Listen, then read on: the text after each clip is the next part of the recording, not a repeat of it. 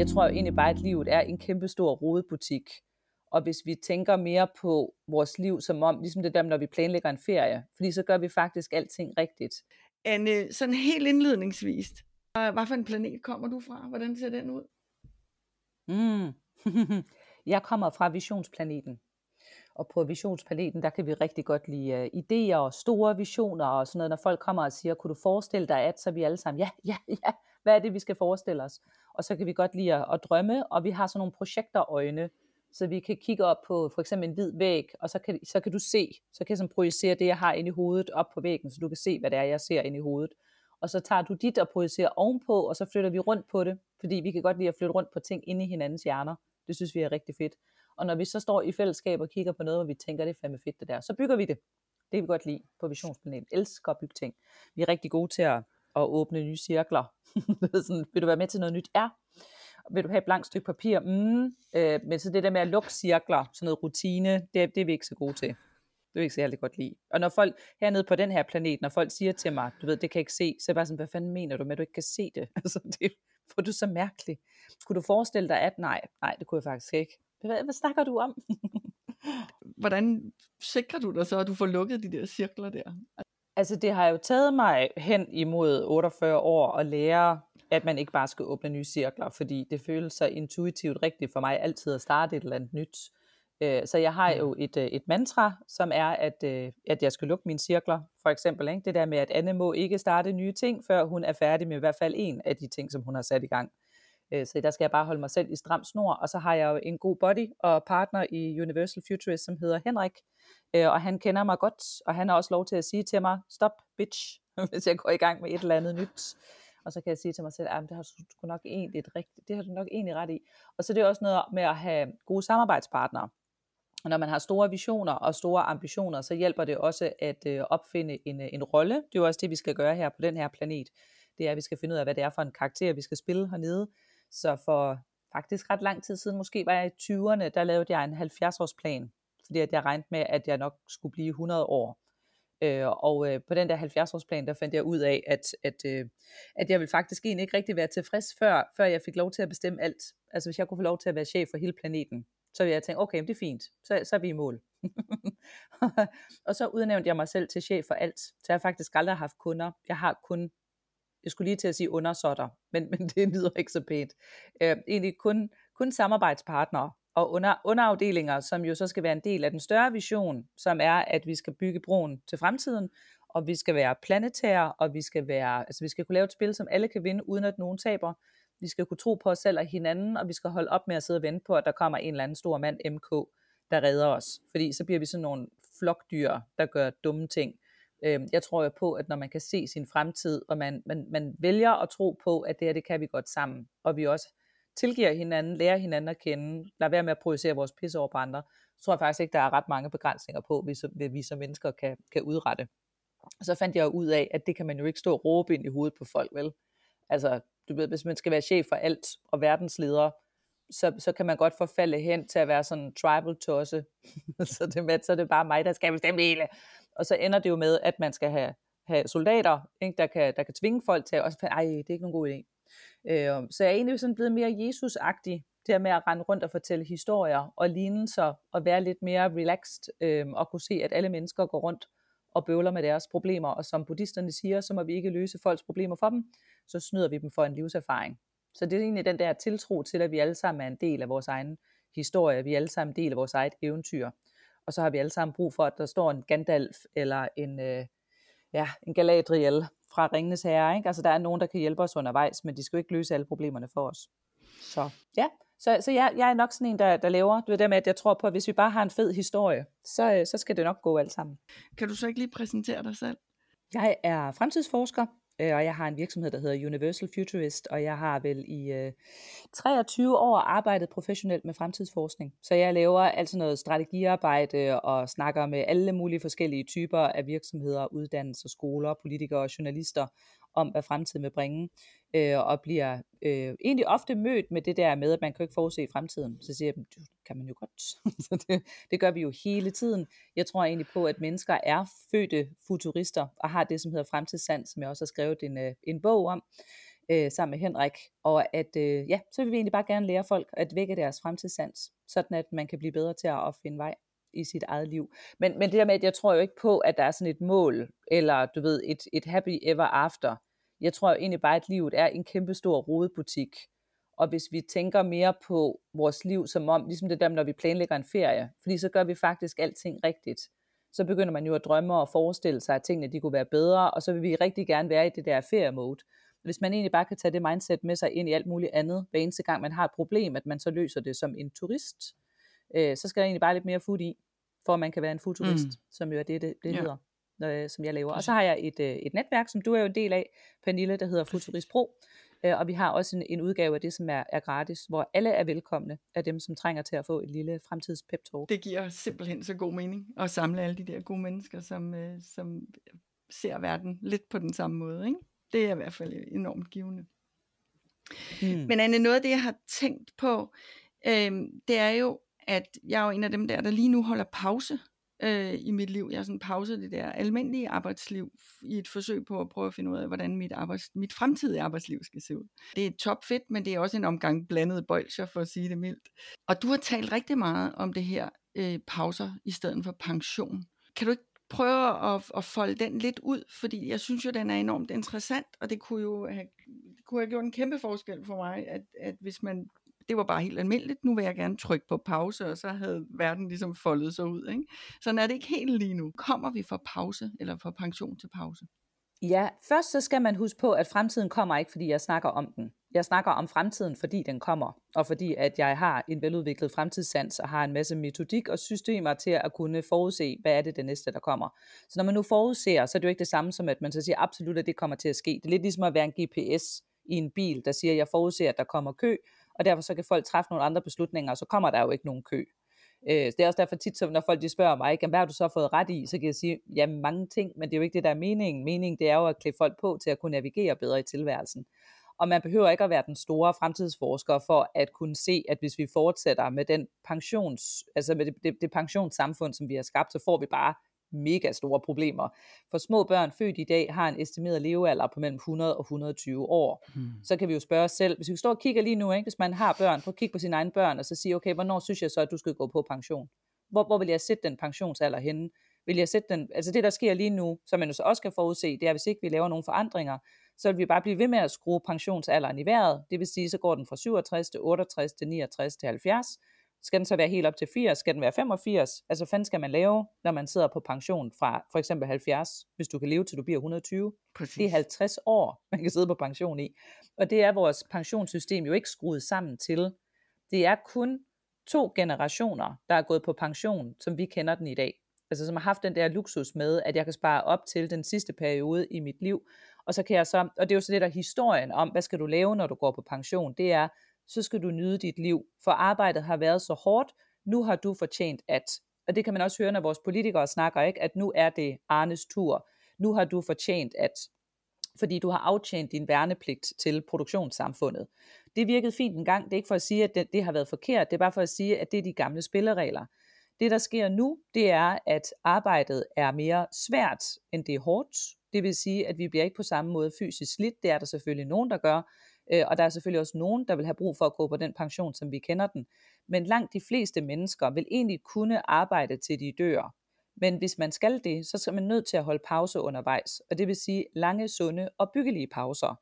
Så vi kan sige til små børn i dag, prøv at høre, du skal holde hele livet igennem. Altså hvad du har fået af, af karakter i folkeskolen, det er motherfucking ligegyldigt. Fordi det der er det vigtige, det er, at du bliver klædt på til at være et godt menneske, der kan indgå i relationer til andre mennesker, hele livet igennem, som har lyst til at lære nyt, som har lyst til at løse problemer, men som også vil sandsynligvis blive opslugt af, af arbejde og blive enormt passioneret. Sådan en gang imellem, så skal vi komme og sige til hinanden, nu skal du simpelthen gå hjem og holde en pause.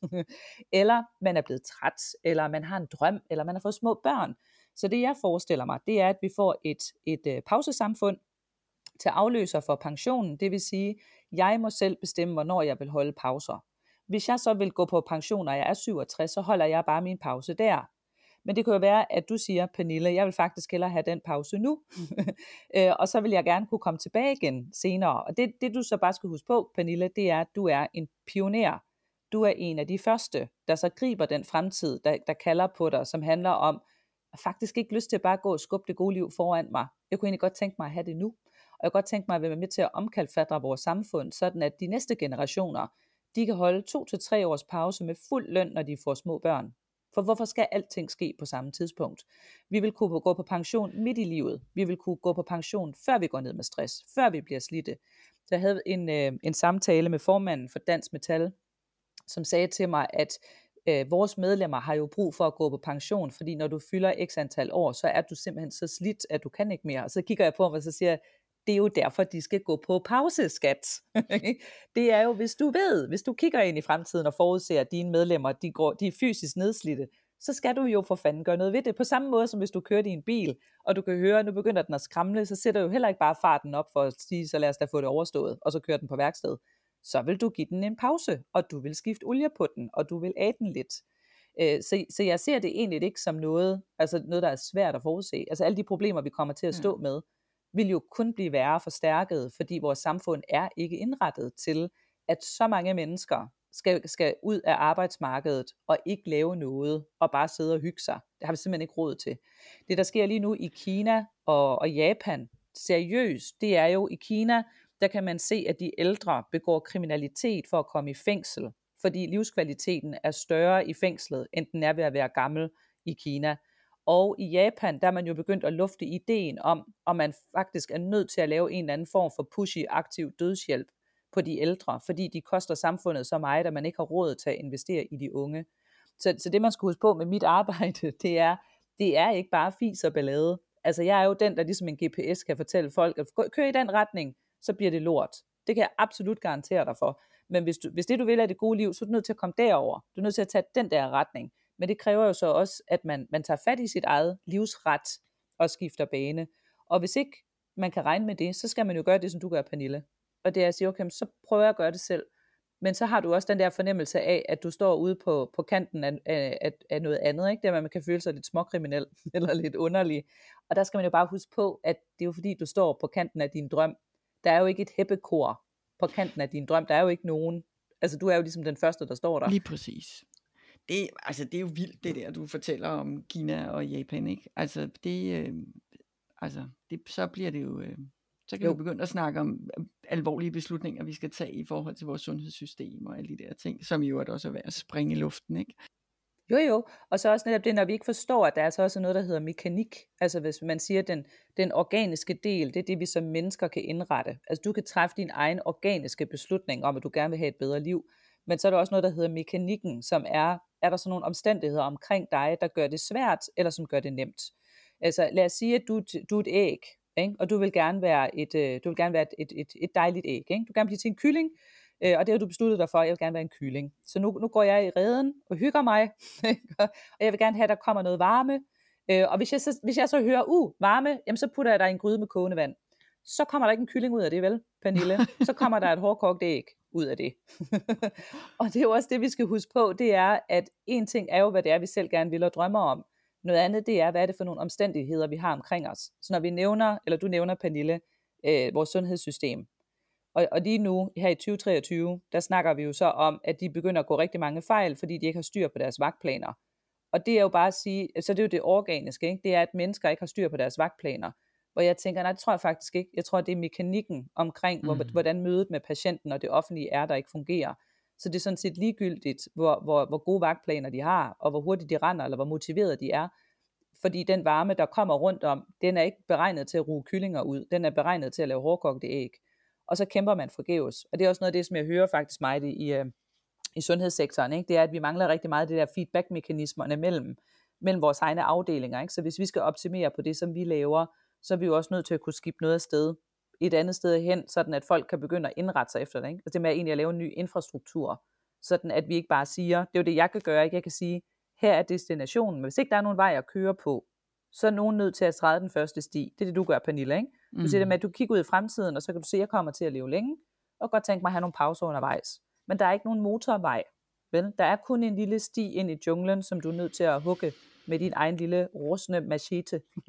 Men så snart du har gået stien, så kommer der jo to mere. Ikke? Jeg vil ved med, at der også er nogle af dine venner, der har sagt, ej hvor fedt, det gad jeg godt nok også Præcis. godt. Men, men måske er det som, at det tør jeg ikke rigtigt, fordi hvad nu hvis ikke der er brug for mig, når jeg kommer tilbage? Eller hvad nu hvis jeg skal gå fra hus og hjem? Så, så frygt er et rigtig godt, er et rigtig godt navigationsredskab, fordi hvis man er bange, så er det sandsynligvis, fordi man er på rette vej. Altså det med at gå igennem sin frygt, og så sige, at den kan faktisk godt leve med, fordi det andet er jo også uholdbart, ikke? Fordi så vil du egentlig bare sidde med, med det, der hedder fesenfrygt, a.k.a. bekymring. Altså det med, at man så hele tiden sidder og bekymrer sig, du ved, om er der nu nok, eller går det nu nok, eller er der nu brug for mig? Hvor det du gør, det er, at du tager al den bekymring, så koger du den ned til en lille makketærning, og så æder du den. så, oh, måske ikke så rart igen, men, men det at sige, nu har jeg den frygt med mig, i stedet for at den skal styre mig, ikke? så er det jo mig, der siger, at jeg kan godt leve med den frygt, at, der, at, at måske er der ikke noget, når jeg kommer tilbage, eller måske er der ikke nogen, der har brug for mig, eller måske kommer ting til at ændre sig. Og når man så er, er ligesom har taget den frygt til sig, så kommer der jo tit sådan noget eventyr bagefter, ikke? hvor man siger, og det er jo egentlig fantastisk. Tænk, at jeg ikke skal være det samme menneske hele livet igennem. Tænk, at jeg har fået lov til at genopfinde mig selv. Og så øver jeg jo med voksne mennesker med at sige, at når de står i den der, at de så skal sige, hvad kommer så til at ske? Skal sige, det ved jeg ikke. Fordi det er også det, vi gør, når vi tager på ferie. Hvis jeg siger til dig, hvad sker der, når du kommer på ferie? Så siger du, det ved jeg ikke, det er derfor, jeg tager afsted. Og så siger jeg, ej hvor fedt. det glæder mig rigtig meget til at høre om. Så det der ferie-mode, det er ja. godt. Som, ja. Altså hvis man gerne vil øve sig i at være, være fremtidsforsker eller futurist i eget liv, ikke, så skal man egentlig bare vende sig til at være turist. Ligegyldigt hvad der sker, så siger man bare, Nå da da, ej der kan man da bare se, ej gud tænk en gang. Og det kræver lidt mere træning end som så. En af de ting, uh, Anne, du også har talt om, det er den uh, tredje spirituelle revolution. Jeg arbejder jo blandt andet med yoga og noget i den stil, og jeg kan sådan, der er jo stadigvæk nogen, der synes, at det bliver sådan lidt vuvu-agtigt, ikke? Og jeg, og jeg bevæger mig selv sådan lidt på grænsen af, at det skal ikke hmm. lugte for meget af, af krystaller og tarotkort og hejs, ikke? Kan du ikke lige prøve at folde den der tredje spirituelle revolution ud? Den ligger på vores øh, blog, så hvis man søger på den tredje spirituelle revolution af mit navn, Anne Skar Nielsen, så kan man finde den. Øh, og den er ret lang. Jeg, jeg har lovet mig selv, at jeg skal have indtalt den øh, på et eller andet tidspunkt, for at gøre folk en tjeneste. Men jeg synes faktisk, at den er rigtig god. Øh, og den er udsprunget af spørgsmålet om, at øh, mit publikum har altid været 80% mænd. Øh, og det synes jeg er sådan ret interessant, ikke? det er med, at der kommer flere og flere kvinder til. Men altså, da jeg startede for 23 år siden, og jeg har haft typisk sådan med ledere, eller strategi og teknologi, øh, og der er ikke ret mange, på det tidspunkt var der sgu ikke ret mange kvinder, der snakkede fremtid og innovation og ledelse og strategi, og så også gav mænd noget kamp til deres hår. Dem var der ikke ret mange af. Øh, og når jeg så kom over og snakkede om noget, der handlede om for eksempel spiritualitet eller åndelighed, eller hvordan at vi har det, etik, alt det der, vi vil kalde de bløde værdier, som vi i øvrigt kalder for de tykke værdier. Så vi vil kalde sådan noget profit og penge for de tynde værdier, og så alt det der med omsorg, medfølelse, empati, spiritualitet, det kalder vi for de tykke værdier. Så kan drengene bedre være med. Men jeg synes, det var så underligt, at hver eneste gang, man så lukkede op for den spirituelle godtepose, så sidder der 80% kvinder, og måske, hvis vi er heldige, 20% mænd. Ikke? Altså nogle gange er det 95, 5, og så, og så spørger man bare sig selv, er det fordi mændene ikke har brug for det? Øh, er det fordi det er en kvindeting, eller er det fordi vi paketerer det på en måde, der skræmmer mændene væk? Og det tror jeg er det sidste. Øh, og nu er jeg selv født. Jeg tror, det her det er et af de første liv i lang tid, hvor jeg er kvinde. så jeg, jeg forstår mænd rigtig, rigtig godt. Jeg har faktisk svært ved at forstå kvinder og indgå i kvinderelationer. Det har virkelig været noget, jeg også har skulle lære i det her liv. Øh, men jeg er også vokset op med en, øh, med en meget sådan, øh, dominerende far, på den gode måde. Jeg har en storbror og en lillebror. Jeg er gift med en, øh, også en meget sådan mande, mande, mande, mand. Og så har jeg fire sønner. Så der er rigtig meget ding-dong og meget lidt huha i, i mit liv. så jeg forstår egentlig mænd rigtig godt. Jeg synes, jeg er så nysgerrig på det, men hvad er det egentlig, der skal til for, at du vil gå på den rejse? Og allerede der i det spørgsmål, er jeg jo det, jeg vil kalde den velmenende, veluddannede, let nedladende akademikerkvinde. Fordi jeg forventer og, og tror, at mænd ikke er spirituelle med det spørgsmål. Jeg tænker, at når du ikke vil være med til det her, så er det fordi, du ikke er spirituelt optaget. Så allerede der stopper jeg sådan mig selv, og så jeg siger, okay, måske ved jeg ikke noget om det her. Måske har det noget helt andet tøj på. Og så begyndte jeg egentlig bare at snakke med mænd, øh, og prøve at åbne lidt op for det der, ikke med det spirituelle, og fandt ud af, at de er jo lige så spirituelle væsener, som vi er. De lever den bare ikke ud med, med, med krystaller og drømmefanger og sidde i rundkreds. Øh, den er mere, den er mere sådan lidt computerspils, rollespils, øh, motionsagtig. Altså det med, at når mænd går i send eller flow, er det egentlig bygget op omkring en eller anden form for aktivitet, hvor de kan mærke sig selv på en anden måde, altså hvor de bliver fri for deres hjerner. Det er jo derfor, vi ofte ser den mandlige spirituelle side være mere naturorienteret. Den er også mere sådan noget med, at vi skal vinterbade, vi skal lære at trække vejret, vi skal ud og gå, vi skal ud og vandre. Præcis. Det er fandme interessant. Ja. Øhm, og så har jeg den der med den tredje spirituelle revolution, hvor ganske kort, den er meget vesterlandsk i sin, det skal man lige tage på sig, når man, når man kigger på den. Ikke? Altså det er en vesterlandsk udgave af spiritualiteten. Men den første spirituelle revolution er den, vi kender fra 60'erne og 70'erne, sådan noget Sai Baba eller amerikanere, der lavede sekter, altså hvor den typisk var orienteret omkring, at der var en eller anden form for guru, man skulle følge, og så blev folk lidt skøre, lidt tosset. Øh, der har selvfølgelig været rigtig meget godt i det, altså sådan noget, også den, hele det der John Lennon og Peace og anti-Vietnam-krig og Flowers og Make Love Not War og sådan noget. Ikke? Altså der har været rigtig, rigtig meget godt, men jeg tror, mange mennesker har opfattet, og det er også derfor, der er mange, der har modstand på spiritualitet i dag, det er fordi, de forbinder det med noget kult og sekterisk, hvor folk bliver tosset. Så er der den anden spirituelle revolution, det er den, som vi er på vej ud af nu. Den er meget feminin i sin energi. Den er meget, lad os sidde i rundkreds og mærke efter, hvad er det for nogle følelser, du har. Kan du prøve at sætte ord på det? Og det er nok også noget med, din, med dit indre barn. Lad os tænde en røgelsespind.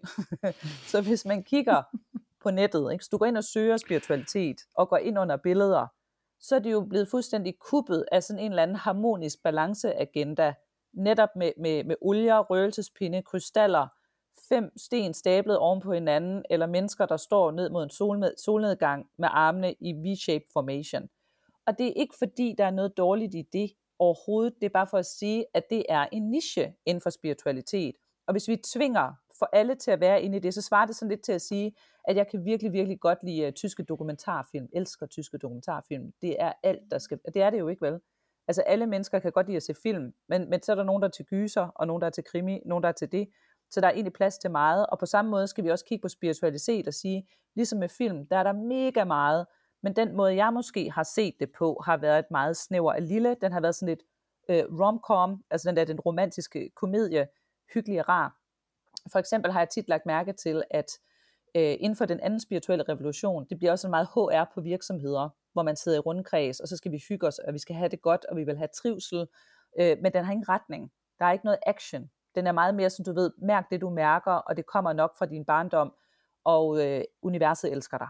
Det, det, den hører rigtig tit, ikke? det er med alt af kærlighed, universet elsker dig. Hvor jeg kan mærke inde i Anne Skar, der er sådan lidt, hmm, det er sgu ikke sikker på. faktisk er jeg ikke sikker på, at universet elsker os. Det tror jeg faktisk ikke. For hvorfor skulle den dog det? Altså, og, jeg, og jeg tror egentlig, at igen, hvis man siger, at alt er kærlighed, så er du nødt til at spørge dig selv, men hvad er kærlighed? Hvad er kærlighed? Altså for mig, der er det, øh, den, det altså en form for tryghed til at kunne være det menneske, jeg er af kærlighed. Det er, at jeg kan holde et rum for dig og sætte dig fri til at være den Pernille, du er kommet her for at blive. Det er kærlighed. Kærlighed er ikke at blive nussepusset med hårdt, eller blive trøstet, eller det kan godt være et personligt ting, man har brug for, som er omsorg. Men jeg tror, at den kærlighed, som universet giver os, det er, kom herned på den her planet og hold en fucking ferie. Gør dit liv til en fest. Vær det, du er. Lad dig blomstre. Men det er også smerte, og det er, det er uro, og det er øh, at kunne se ondskab i øjnene og sige, nu er det kraftedme nok. Altså det er også derfor, vi er her. Jeg tror faktisk en meget stor del af grunden til, at vi er her, som vi vil også se i den tredje, det er faktisk noget, som er på vej, vil man kunne egentlig kunne mærke, tror jeg. Det er, at vi er her for at føle. Jeg tror, det er en stor del af det at være på planeten Jorden. Det er, at der er så mange følelser på planeten Jorden. Og der er ikke nogen følelser, der er dårlige og, og gode i sig selv. Det er måden, som du tager dem ind på, der gør, om de er gode eller ej. Men jeg tror, når vi alle sammen er døde og hjemme på vores egen planeter igen, så vil vi snakke rigtig meget om de der følelser. sådan, så, så ked af det, hvad er det? og du havde en stor sorg, kan du ikke lige prøve at uddybe det? Og du var rigtig, rigtig bange. Nej, prøv at fortælle mere om det. Jeg tror, vi vil synes det der med følelserne, og, og det, at, at, at det egentlig var det, det var. Det, det var at komme ud i nogle situationer, hvor du kunne stå og, og opleve følelserne i sin rigdom. Og det vil sige, at den tredje spirituelle revolution, den ser vi jo allerede nu, for eksempel med hele vores ungdomsgeneration, er jo nogle kæmpe følelsesbøffer. Og det er de, fordi at de får lov til det, fordi vi nu er i gang med at skabe en verden, hvor det at føle sig psykologisk tryg er vigtigt. Det er jo derfor, at de har muligheden for at kunne ventilere det. Rigtig mange unge mennesker, hvis du spørger mig, er i gang med at ventilere følelser fra deres forældre og bedsteforældre og oldeforældre, fordi de ikke selv kan finde ud af det. Den frygt, som vores unge sidder med, er ikke deres egen, det er vores. Men mm. vi har ikke modet mm. og nosserne til selv at tage de følelser ind, og derfor bliver vi det der, igen, fesen, fesen angst, ikke? vi bliver småbekymrede hele tiden, og sidder sådan lidt og, sådan, du ved, sådan, øh, i stedet for bare at æde den fucking makke terning og tage ansvar for den, så lever vi den ud gennem de næste generationer. Men de kommer bare til at takle det på en helt anden måde, fordi de er fællesskabsorienterede, de er jo et netværk, de er jo en netværksorganisme, øh, de, de øh, kommer til at, at se den der med at være lidt skør eller lidt knaldskaldet, ikke?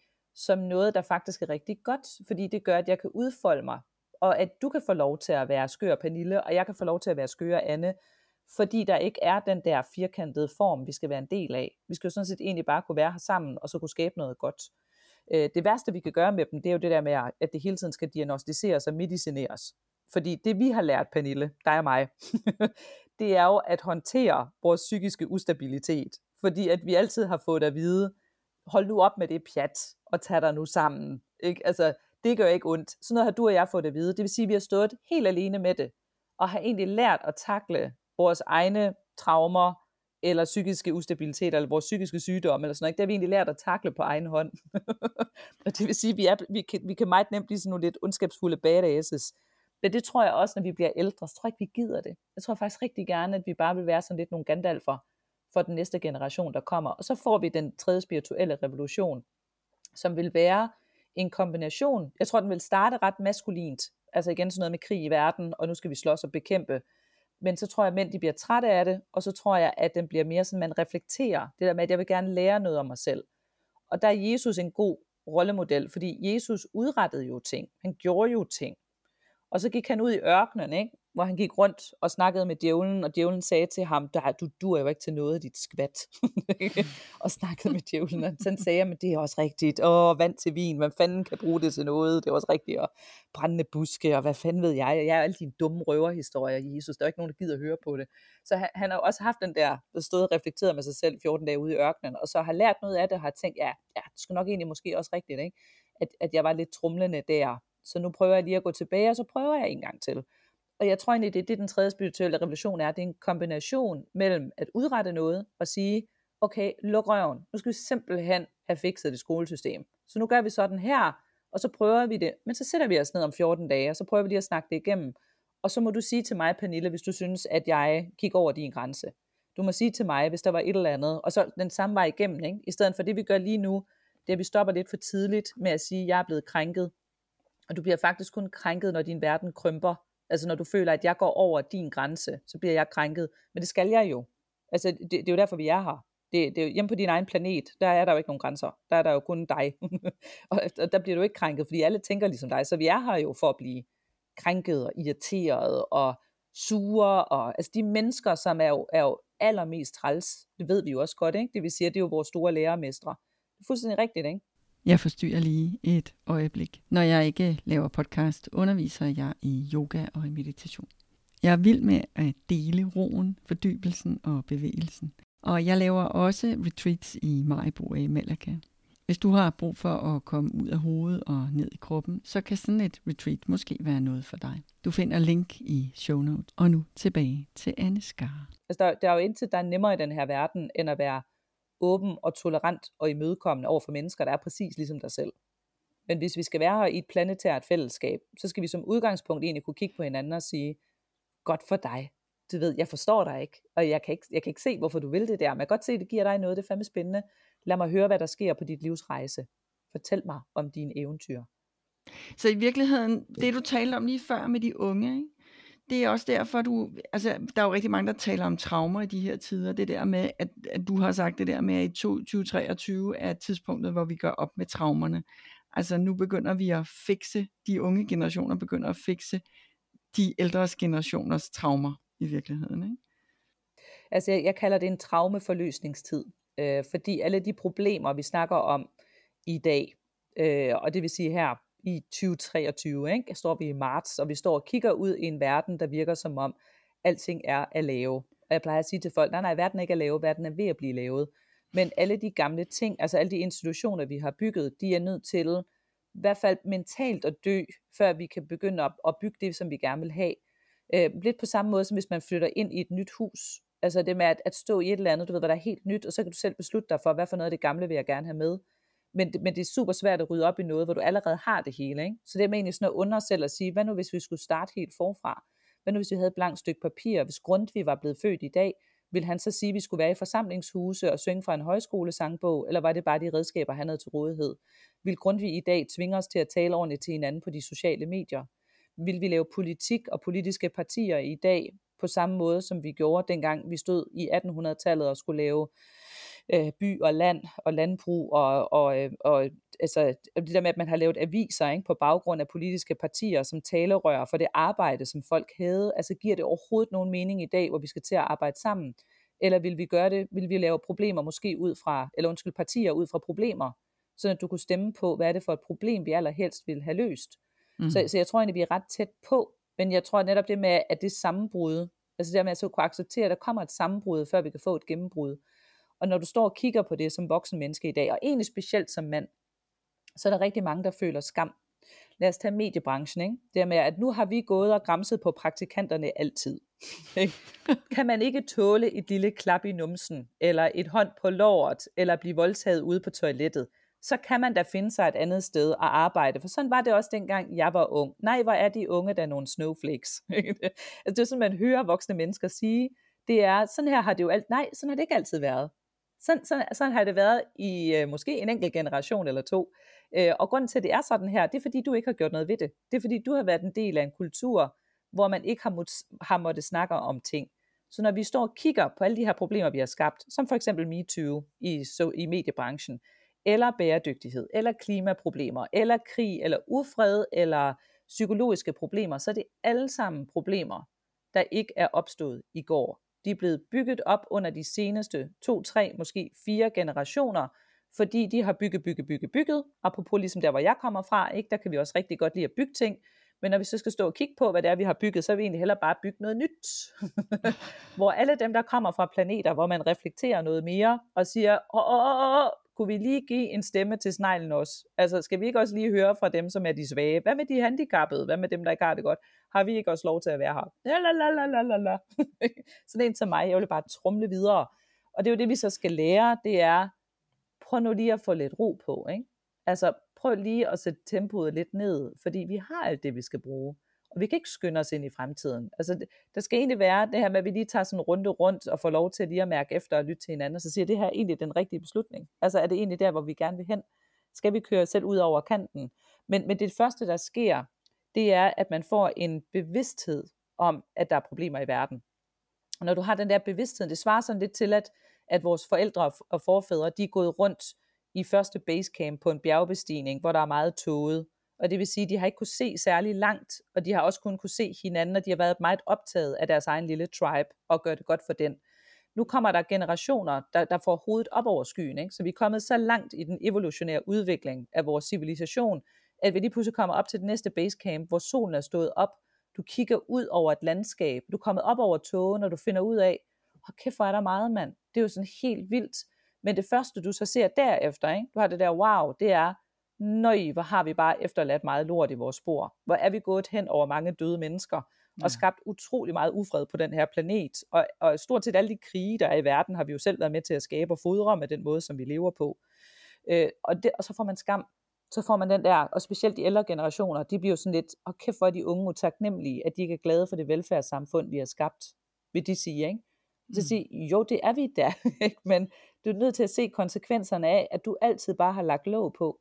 Du har bare lært, at hver eneste gang du har et problem, så skal du pakke det ned i dig selv, ned i kælderen, og så skal du bære rundt på det. Og det er jo også derfor, i min generation af ældre, der er der jo utrolig mange øh, stille øh, alkoholikere, altså pæne alkoholikere, der drikker vodka, fordi det ikke kan lugtes, eller som køber en eller anden form for noget svampehalløj ind fra, fra Tyskland, så de kan mikrodosere for at blive mere kreativ på arbejde for at kunne holde det ud. Øhm, I øvrigt, hver gang jeg bringer det op, er der rigtig mange mænd, der siger, hvor er det rart, at du siger det der, uden at man skal have dårlig samvittighed.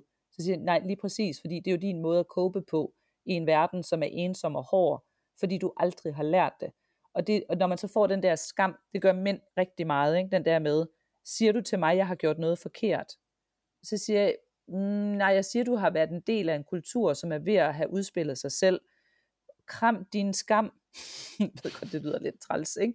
Men det der med, at du skal egentlig kramme den der, du ved, når, når den der skamfølelse kommer over dig, så bare kig på den, og så sig, du har jo udviklet dig. Altså, du er blevet et andet menneske. Og så sig undskyld, fordi når du siger undskyld, så accepterer du, at der er en del af din adfærd, der har udspillet sig selv, altså som ikke længere er sjov, eller berigende, eller god for verden. Det var den engang. Der var en gang, der var den super god.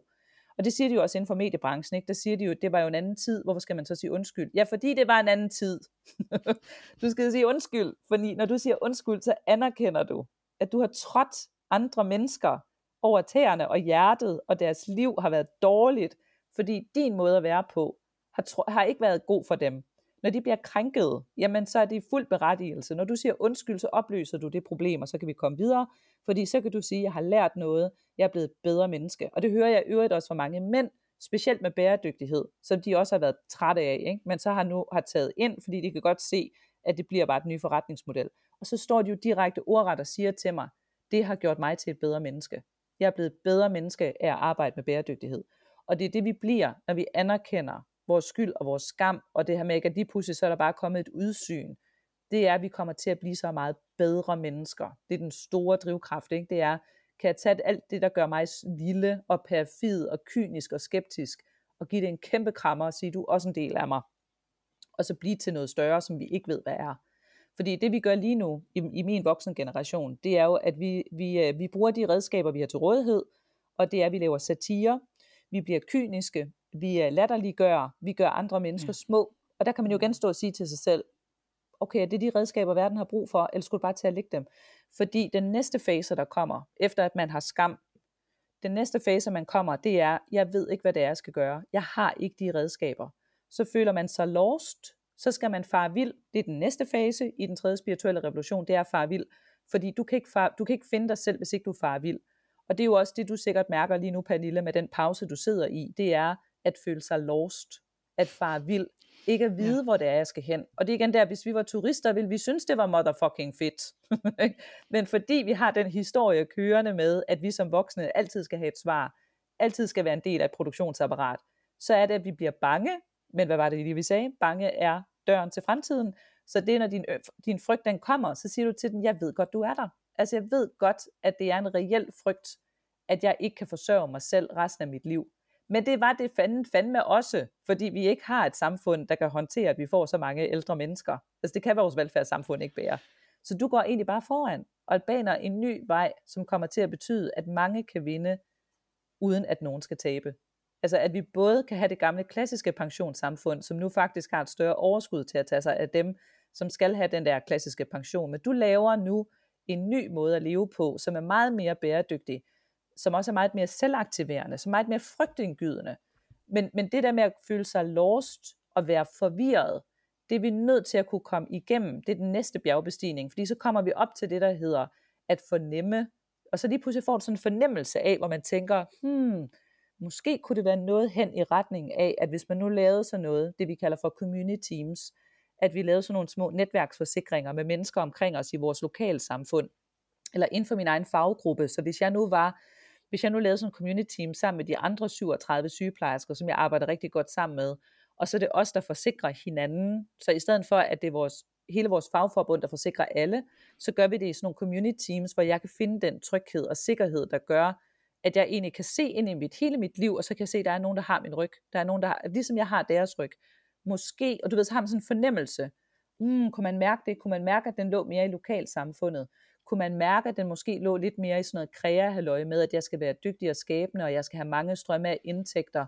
Øh, jeg måske skal skrive en bog, jeg skal måske lave et kursus, jeg skal måske lave et øh, energifællesskab i lokalsamfundet, hvor vi kan lade vores huse og biler op med sol. Du ved, så begynder man sådan at køre den der vej ud af, og man tænker, gud, der er mange muligheder.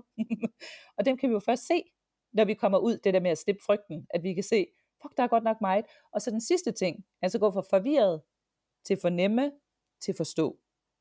Forstå, det er først noget, vi kan gøre bagefter. Det er først noget, når vi har været ude på den her store rejse, du står og kigger tilbage på det, så vil sige, nu forstår jeg, hvad det er for nogle redskaber, vi skal bruge, og så kan vi lave redskaberne. Men vi kan ikke gå direkte fra, fra det der crap, du de lort, verden er at lave, til redskaber. Vi er jo først nødt til at blive bevidste om, at vi har problemer, ja. før vi kan finde ud af, hvad er det så, vi skal lave løsninger, og så kan vi lave redskaberne. Og det er der, vi er lige nu. Det er den der totale mangel på redskaber. Og jeg har, på LinkedIn, jeg diskuterer meget med mænd på LinkedIn, og det sjove det er, at de har sådan, nogle af dem har sådan en insistering over for, verden er at lave. Er du klar over, hvor meget lort der er, Anne Skar? Man kan simpelthen ikke være så glad og positiv som dig, fordi verden er ved at smelte ned. Den er ved at brænde sammen. Jeg sidder lige nu, bare for at citere ordret, en der skrev til mig, jeg sidder lige nu og laver rigtig meget research på, hvor slemt det står til, og tro mig, det står slemt til. særligt hvis man kigger Men det må du det. også godt, søde skat. Men, men du kan ikke finde løsningen i det. Ja, præcis, ikke? Og det må du også godt, og det med, men det gør dig jo så tung om hjertet. Ja, men det med, at de så skriver det med, ikke, at verden er lav, og jeg bliver bare ved med at pushe dem til at så sige, men kom nu igennem det, og så kom ind i den anerkendelse af, hvor meget brug der er for dig, hvis du kan spille den nye rolle, som er at lade være med at være den der trumlemand, du ved, fra fortiden, som vi ikke skal bruge til noget mere. Du skal egentlig genopfinde den nye rolle. Og hvad er den? Jamen det ved jeg ikke. Men det kunne da være Gandalf, ikke? eller det kunne være, hvad end du har lyst til. Og jeg tror, det er det, vi kommer til at se med vores, vores mænd først og drengebørn. Det er, at, at de lige pludselig finder ud af, hmm, okay, så jeg skal ikke være det der. Jeg skal ikke være sådan en forsørger med slips på eller rullekrav for at være en succes Og være, være hård eller firkantet, eller det hårdkogte æg, det er måske egentlig bare blevet, fordi omstændighederne var sådan her. Jeg kan egentlig bare gå lidt i smuller, og gå lidt på pension, og være lidt crabagtig, og lidt spørgende, og så, ja, så ved jeg sgu ikke, hvad der kommer til at ske. Og så tror jeg bare, vi vil finde ud af, at det, det egentlig ikke har noget med mænd og kvinder at gøre, når vi står på den anden side af det der. Ikke? Mm. Altså det er bare nogle greb, vi har må, måttet bruge for at komme igennem til den tredje spirituelle revolution. Og så får vi nok den fjerde. Og det er peace on earth, ja, så er det bare, at alt er godt, og så er der psykologisk tryghed. Ja. Og så det, du ved, når nogen kommer med et traume, så vil man være sådan lidt, ej, hvor spændende. Ej, prøv at fortælle lidt mere om det, fordi det er faktisk det, vi gav på den her arbejdsplads, der er det jo derfor, vi går på arbejde. Det er jo for at forløse traumer, og for at bygge mennesker op, så vi kan løse gode problemer. Please tell more. Så det er godt, du er gået på, på pause, Pernille, så vi kan komme ja, den her fedt. vej. Ja. Altså jeg ved godt, tiden er faktisk gået, men altså hvordan holder du balancen? Du har gang i tusind ting. Jeg tænker faktisk ikke ret meget. Altså jeg tror måske, det er det, der er, sådan, er den store forskel, det er, at jeg har sådan noget tankemøller, det har jeg ikke. Eller hvis der er en stemme inde i mit hoved, der siger, at øh, det kan jeg ikke finde ud af, eller det, du, du er dum, eller verden går under, så ved jeg jo, vi har jo sådan en dæmonquiz, som du eventuelt kan linke til, Pernille, ja, med de syv dæmoner, der har som formål at prøve at få dig med i den forkerte historie. Ikke? Så vi har, vi har tabutrollen og de syv dæmoner. Og tabutrollen er din adgang, adgangsbillet. Når du går over broen til din egen fremtid, så møder du tabutrollen, som er din værste frygt.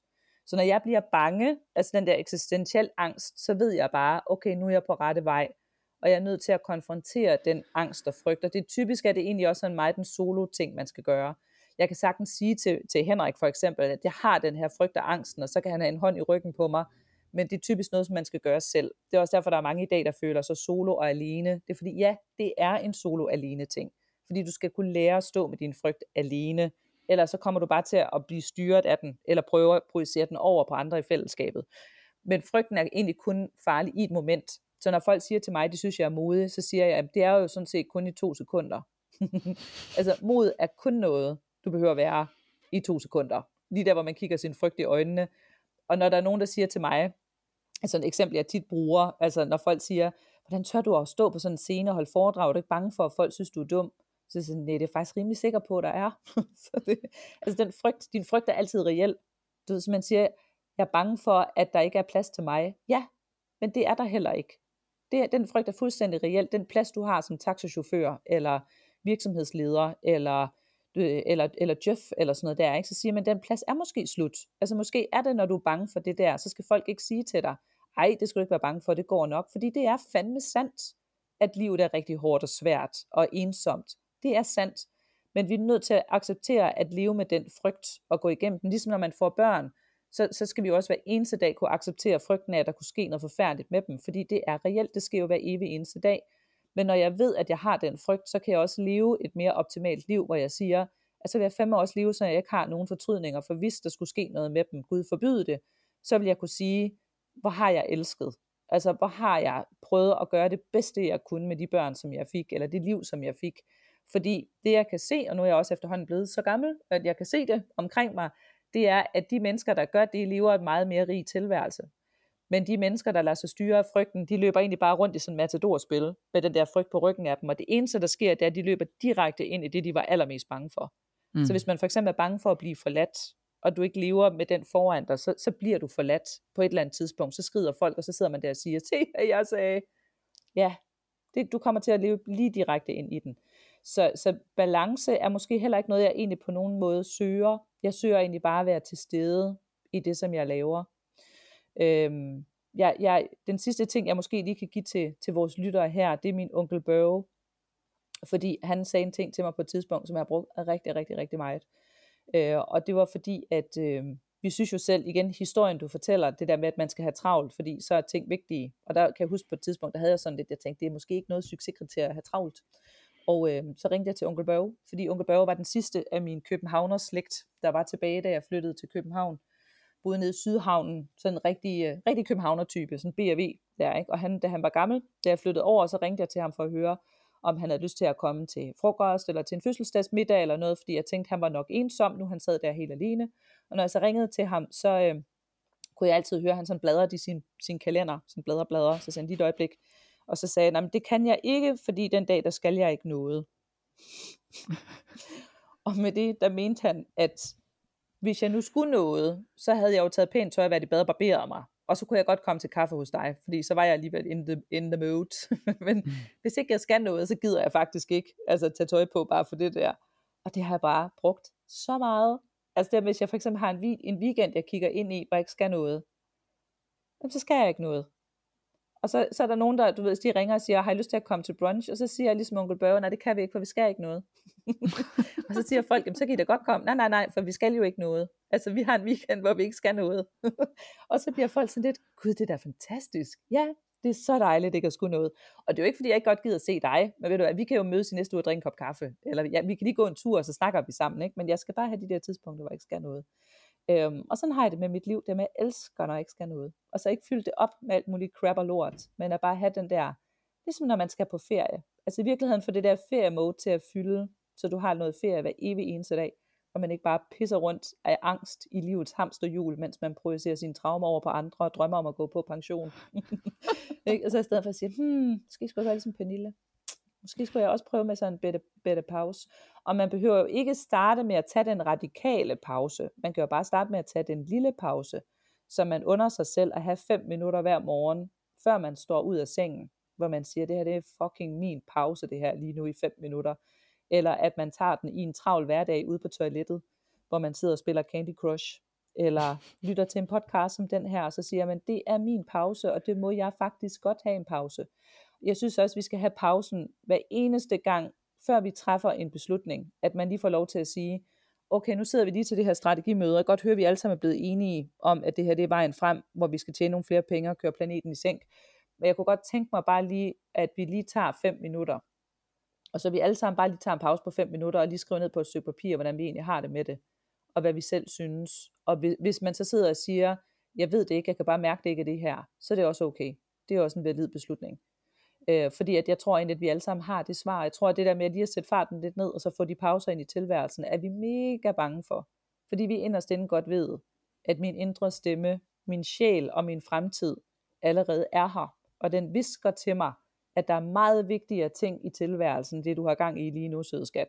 Men det gør dig mega bange, fordi hvis du skal pause op, så tror du, at så skal du til at lave om på virkelig meget, og du kommer til at stå helt alene med det. Og på den anden side af det der, skal det sgu egentlig nok blive meget godt, det tror jeg egentlig også, men jeg tror bare lige, der er sådan et moment af det der, der skræmmer the shit out of me.